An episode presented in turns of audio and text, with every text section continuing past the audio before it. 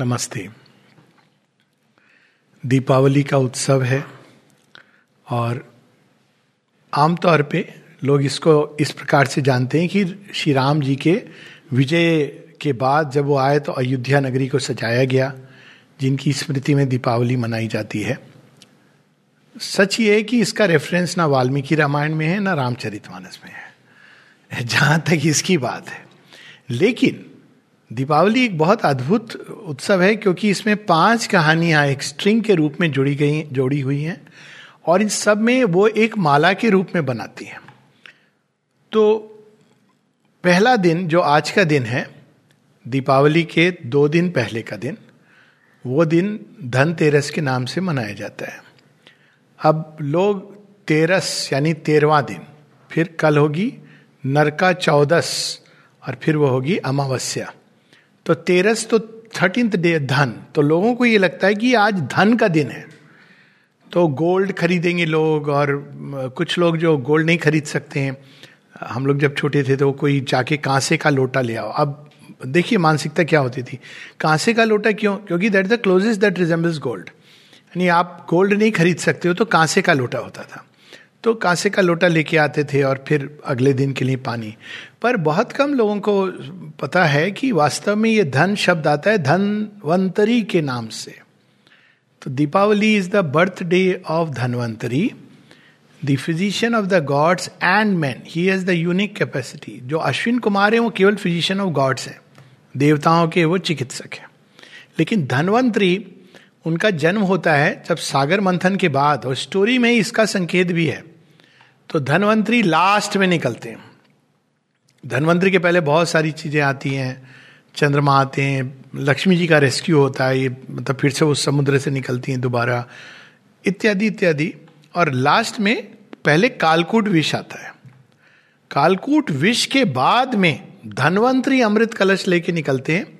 एक हाथ में उनके अमृत कलश है और दूसरे हाथ में Ayurveda which is the science of longevity Ayurveda is not almanac की क्योरिंग डिजीजेज ये कंसेप्ट नहीं था आयुर्वेद में।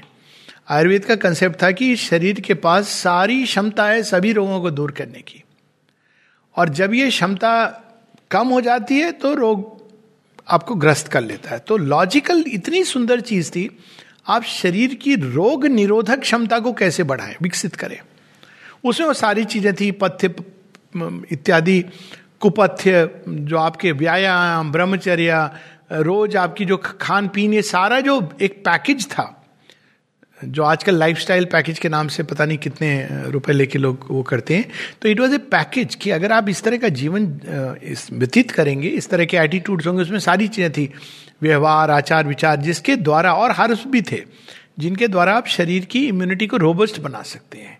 कितनी दूरगामी सोच है ये हम आज इससे समझ सकते हैं कि आज मॉडर्न मेडिसिन उस द्वार पे खड़ी है, जहाँ अंत में वो ये कह रही है कि चाहे वो इन्फ्लेमेशन हो, चाहे ये कोरोना का महामारी हो, या कैंसर्स हो ट्यूमर्स हो, अधिकांश बीमारियाँ जेनेटिक डिसऑर्डर को आप छोड़ दीजिए। हालाँकि उसमें भी ट्रिगर्स हमारी सोच ही है एक प्रकार से, क्योंकि क्या ट्रिगर करता है जीन को एक समय पर? नो बडी रियली नोस पर अगर आप उन चीज़ों को हटा दें तो मूल रूप से ये इम्यून सिस्टम पे आता है। इम्यून सिस्टम बना ही है इस तरह तरह की चीज़ें जो हमारे अंदर आती है, उसको डिस्ट्रॉय करने के लिए। तो it was a very futuristic science अब वो विलुप्त हो गई है, क्योंकि इसके अंदर आयुर्वेद को, Ayurveda is like Veda.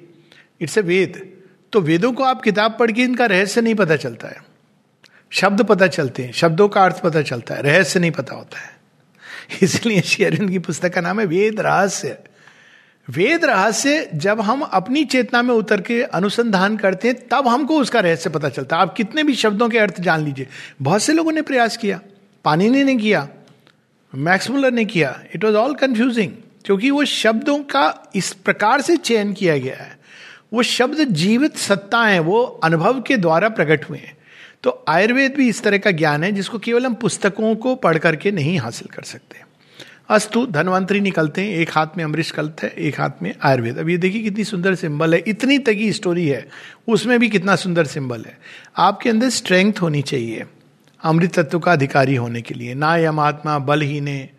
तो ये स्ट्रेंथ कहाँ से, आप कालकूट विष, पूरा वर्ल्ड में पॉइजन है, भरा हुआ है। और यदि आप उससे भाग रहे हैं, जैसे कुछ लोग हैं जो मृत्यु के भय से चाहते हैं immortality you are not even a candidate माँ कहती if you are afraid of death you are not a candidate of immortality तो भय मुक्त उसके बाद में नेक्स्ट स्टेप क्या आता और उसके पहले आप अपने बींग को मथते हैं। अंत, सागर मंथन एक कॉस्मिक घटना है और इसका एक इंडिविजुअल एस्पेक्ट भी है। और उसको कुंडलिनी इत्यादि से जोड़ा जा सकता है। मैं उसके विस्तार में अभी नहीं जा रहा हूँ, क्योंकि कहानी सागर मंथन की नहीं है। उसके बाद में जब धनवंतरी निकलते हैं तो ये नहीं सीधा कि चलिए हमको अमृत दे दीजिए। धनवंतरी केवल अमृतत्व की संभावना लेके अपने कलश में निकलते हैं। आयुर्वेद देते हैं कि आप प्रैक्टिस करिए, अधिकारी बनिए, लेकिन अधिकारी बनने का जो लास्ट आएगा, आपके पास टेस्ट पहला तो वर्ल्ड पॉइजन से आया, दूसरा विश्व मोहिनी से आएगा। यदि आप संसार को चाहते हैं, संसार से प्रेम करते हैं, जैसा संसार है वैसा मतलब इंटेलिजेंटी नॉट दिव्यता के, दिव्य जो प्रेम करते हैं संसार से, वो अलग है। क्वालिटी अलग है। तो फिर आप अमृत तत्व के अधिकारी नहीं हैं। तो ये धनवंतरी की स्टोरी में ये सारी चीज़ें आ जाती क्योंकि वो कलश निकाल कर ये नारायण को दे देते हैं कि आप डिस्ट्रीब्यूट कैसे करना आप करो। अब आज के युग में देखिए, उसका सिंबल क्या बन गया। अब हम कलश तो खरीदते हैं, लेकिन अमृत कहाँ है? तो आप ज़्यादातर लोग जो पुराने समय में, आप तो लोग सोना, गहरा, गहना जेवराती बहुत मॉडर्न चीज़ है। जब हम छोटे थे तो गाँव में लोग कोई लोटा खरीद लाओ, कोई बर्तन खरीद लाओ, ये होती थी। बर्तन क्या है? उसका प्रतीक है, कलश है। तो बर्तन तो यही है शरीर, लेकिन इसके अंदर में आप अमृत तत्व के अधिकारी बनिए। तो ये धनवंतरी की स्टोरी है, जिसको आयुर्वेद डे के नाम से 2016 से इंडियन गवर्नमेंट सेलिब्रेट करती है। ताकि वो रिवाइव हो। अब मैं देख रहा हूँ कुछ मैसेजेस जहाँ ये आ रहा है, धन तेरह साल, धनवंतरी का जन्मदिन है। दो वर्ष, तीन वर्ष पूर्व तक लोगों को इसका बिल्कुल ज्ञान नहीं था। कुछ एक लोगों को पता था, पर धनतेरस बर्तन खरीद लो, सोना खरीद लो, ये आज पहला दिन है। तो अब पूरी जर्नी देखिए इमोर्टैलिटी तक। अगले दिन क्या आएगा? नरका चौदस। अब नरका चौदस कहाँ से आई? नरकासुर, एक फॉलन एंजल है अच्छा राजा था। उसका नाम था नरका। नरका ने दोस्ती करी बाणासुर से। तो असुर की दोस्ती की, असुर बन गया। तो नरकासुर बन गया। तो उसने क्या किया?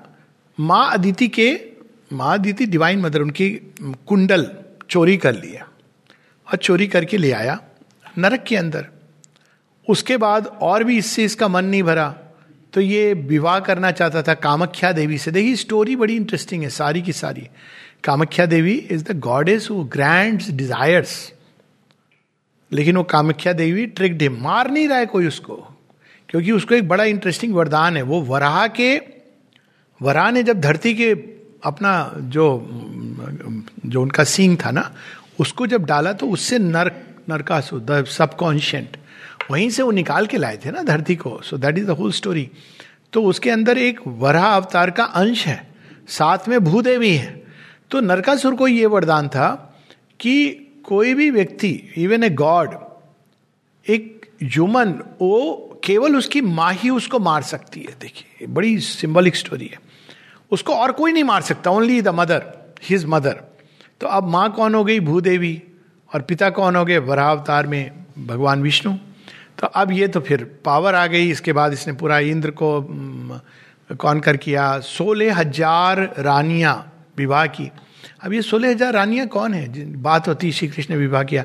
They are the sixteen thousand energies आप देखिए सिक्सटीन श्री कृष्ण सोलह कलाओं से परिपूर्ण है।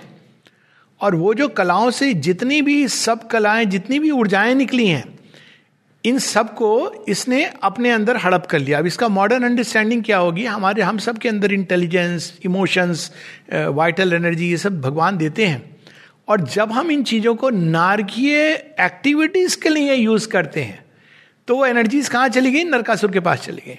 They are not available for us वहाँ पर हैं। वो उनका दुरुपयोग कर रहा है। इंटेलिजेंस को दुरुपयोग हो रहा है, भावनाओं का दुरुपयोग हो रहा है विल का। तो वो सब नरकासुर उनको हड़प करके कैद कर लेता है। माँ के, अदिति के कुंडल the divine energies there are people who have you know even reason and they receive something but now they are diverted वो केवल ऐसी असुर क्या करता है? शक्तियाँ भगवान से मांग के मिस कर रहा है। तो इस प्रकार से उसने नरक में अपना साम्राज्य बनाया हुआ है। तो जब इसका टाइम आता है तो कृष्ण जी आते हैं किसके साथ सत्यभामा। सत्यभामा कौन है? भूदेवी का अवतार है। तो लेकिन अब कृष्ण जी के साथ जो लड़ाई होती, बड़ी इंटरेस्टिंग है। हर हर वेपन जो दिव्य अस्त्र हैं, वो सब नरकासुर के पास है। एक पूरा उसका एक इमिटेशन वर्ल्ड है, लेकिन वो सारे इमिटेशन के वर्ल्ड है। ये चीज़ टिपिकल स्टोरी में नहीं बताई जाएगी। उसके पास ब्रह्मास्त्र है। उसके पास जितने भी अस्त्र हैं, वो सब हैं उनके पास। लेकिन वो जब करता है तो श्री कृष्ण उसको अपने ब्रह्मास्त्र से नष्ट कर देते हैं। स्टोरी क्या है ये सिंबल कि वो एक इमिटेशन है, जिसके द्वारा उसने एक, अब आप जाइए डिज्नी वर्ल्ड वो कौन सा है जहाँ पे वो खूब सारे कैसिनो हैं, वो? लास वेगस चमक धमक से भरा हुआ एक जगत, नरकासुर का साक्षात। और वहाँ पे जाकर के वो सब चीज़ें, अरे जॉय है pleasure it's a imitation world तो उसने ऐसे ये सारे अस्त्र इमिटेशन से बनाए हुए हैं। लेकिन ओरिजिनल किसके पास है? श्री कृष्ण के पास। यहाँ तक कि वो नारायणी अस्त्र भी यूज़ करता है, वैष्णवी अस्त्र यूज़ करता है और सबको श्री कृष्ण उसके अनुरूप अस्त्र से नष्ट करते हैं। यानी क्या वो वो एक आर्टिफिशियल माया आर्टिफिशियल इंटेलिजेंस द्वारा क्रिएट की गई। डिवाइन इंटेलिजेंस को मिमिक करने वाली माया, उसको वो नष्ट करते हैं from the original so story बड़ी सिंबॉलिक है। और जब नष्ट करते हैं तो वो सोलह हज़ार अच्छा नष्ट भी कैसे होते हैं? वो तो मरेगा नहीं श्री कृष्ण से।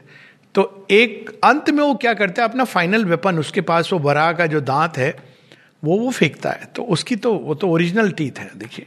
रिलिक्स है वो वरा अवतार का। तो श्री कृष्ण के वो छाती पे लगता है। तो श्री कृष्ण मूर्छित हो जाते हैं, कुछ क्षणों के लिए, क्योंकि अब उसका तोड़ नहीं है, उसका आप it's not imitation it's something real वो उस समय सत्यभामा आवेश में आकर चक्र धारण करती हैं और नरकासुर को नष्ट करती हैं। दैट इज़ द स्टोरी अब उसके बाद सोलह हज़ार जो ऊर्जाएँ, भिन्न भिन्न शक्तियाँ, प्रकृति की शक्तियाँ जो उसके कैद में थी, रिलीज़ होके श्री कृष्ण के साथ इंटीग्रेट हो जाती हैं।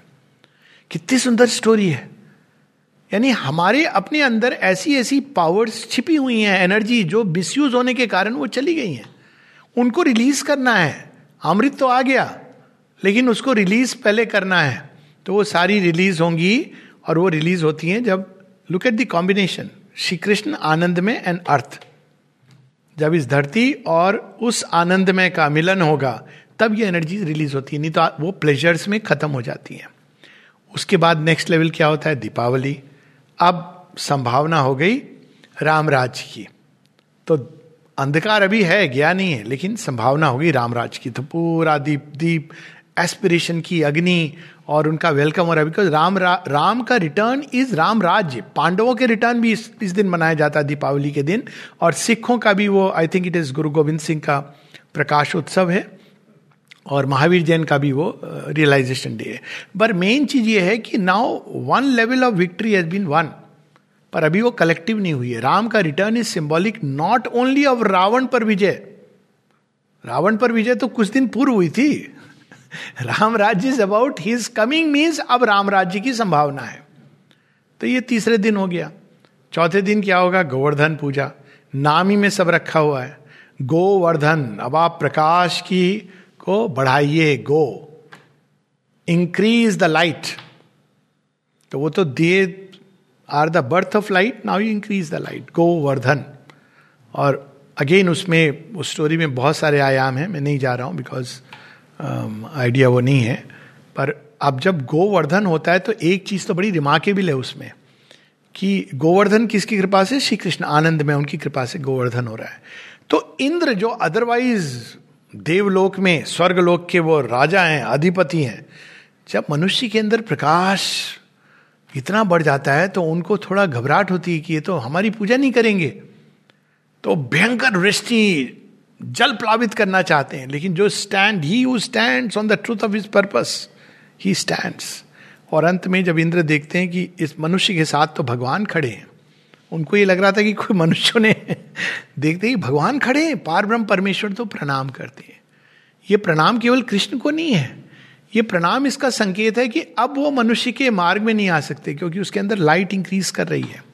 अब वो जाएगा final victory over death immortality से शुरू हुई थी कहानी अब पांचवा दिन कौन सा है? भाई दूज अब ये स्टोरी बड़ी इंटरेस्टिंग है। यम और यमी। हिंदी वाला यमी। दो, दोनों किसके पुत्र हैं? सूर्य के पुत्र हैं। सूर्य और संजना के पुत्र हैं। और संजना सूर्य बहुत तेज है। जब सूर्य का तेज उन सहन नहीं होता है। Sanjana it is a consciousness जो डायरेक्ट नॉलेज संज्ञा इससे आती है। संज्ञा अज्ञान, विज्ञान तो संजना, आप ऐसे कह सकते हैं, या संज्ञान। तो वो सूर्य के तेज को संभाल, क्योंकि उसमें प्रज्ञान, वो प्रज्ञा है। संज्ञान नहीं संभाल सकता है उसको। तो वो क्या करती हैं, जब वो संयम के द्वारा सूर्य के साथ मिलती हैं शी कैनॉट तो वो रिस्ट्रेन करती हैं। तो क्या जन्म, कौन जन्म लेते हैं? यम, संयम से यम रिस्ट्रेनर और जब वो पलकें झपकती रहती हैं, क्योंकि वो नहीं बेयर कर पा रही उस इंटेंसिटी को तो वो थिरकती हुई यमुना, यमी यमी ही धरती पर, यमुना के रूप में, पर वो स्टोरी ऐसे अभी थोड़ा है, उसमें बचा हुआ ट्विस्ट है।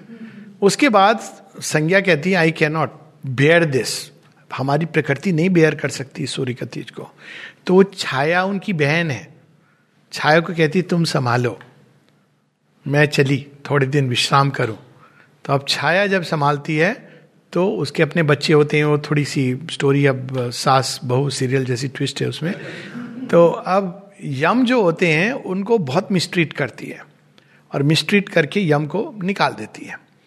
तो यम जब आते हैं तो यमी को बहुत दुख होता है तो उनके जो धारा बहती है, उनके हिस्से आँखों से वो यमुना के रूप में है।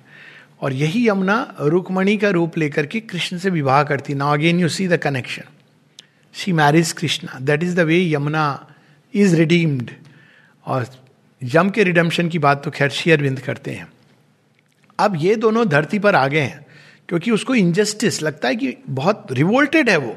She is daughter of sun but she revolt revolt revolt करके वो आ जाती है धरती के ऊपर। और यम अपना काम कर रहे हैं यमी अपना काम कर रहे हैं, कर रही हैं यमुना। उनको कालिंदी कालिंदी भी कहा जाता है। Again it comes from Surya daughter of sun Kalindi. तो अब कृष्ण जी का एक काम तो ये भी था तो ये यमुना का वर्ण करते हैं, वो एक पार्ट है स्टोरी का। लेकिन यमुना एक दिन यम को कहती हैं, भैया मेरे घर आ जाओ। तो भैया आ जाते हैं।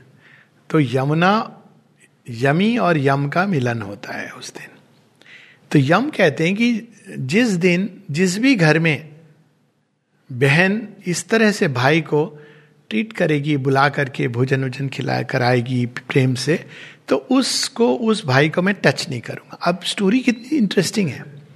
It is about nature which is fallen from there Yamuna, और दूसरी ओर यम द रिस्ट्रेनर इन दोनों का जब वो परफेक्ट सिंक में आते हैं इवन लोअर वर्ल्ड्स में तो you escape the law of death और अगर आप इसको अब हमारे सावित्री से कनेक्ट कर दीजिए तो आप देखिए, यमी कौन है? सूर्य पुत्री है फॉलन सावित्री कौन है? सूर्य पुत्री इन हर ओरिजिनल फॉर्म और डेथ कौन है? सूर्य की संतान है, लेकिन वो यहाँ पे इंस्टेड ऑफ़ सत्य धर्म, वो यम, यानी वो हर चीज़ को रिस्ट्रेन उनको बस एक चीज़ पता है।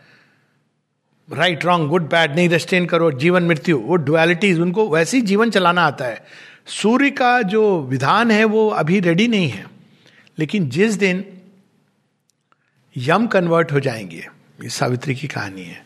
और वो कन्वर्ट कब होंगे? जब अपने ओरिजिनल फॉर्म में, Yamuna is the fallen form जब वो मिलेंगे, सावित्री से दोनों का साक्षात्कार होगा और मानव नेचर रूपांतरित होगा।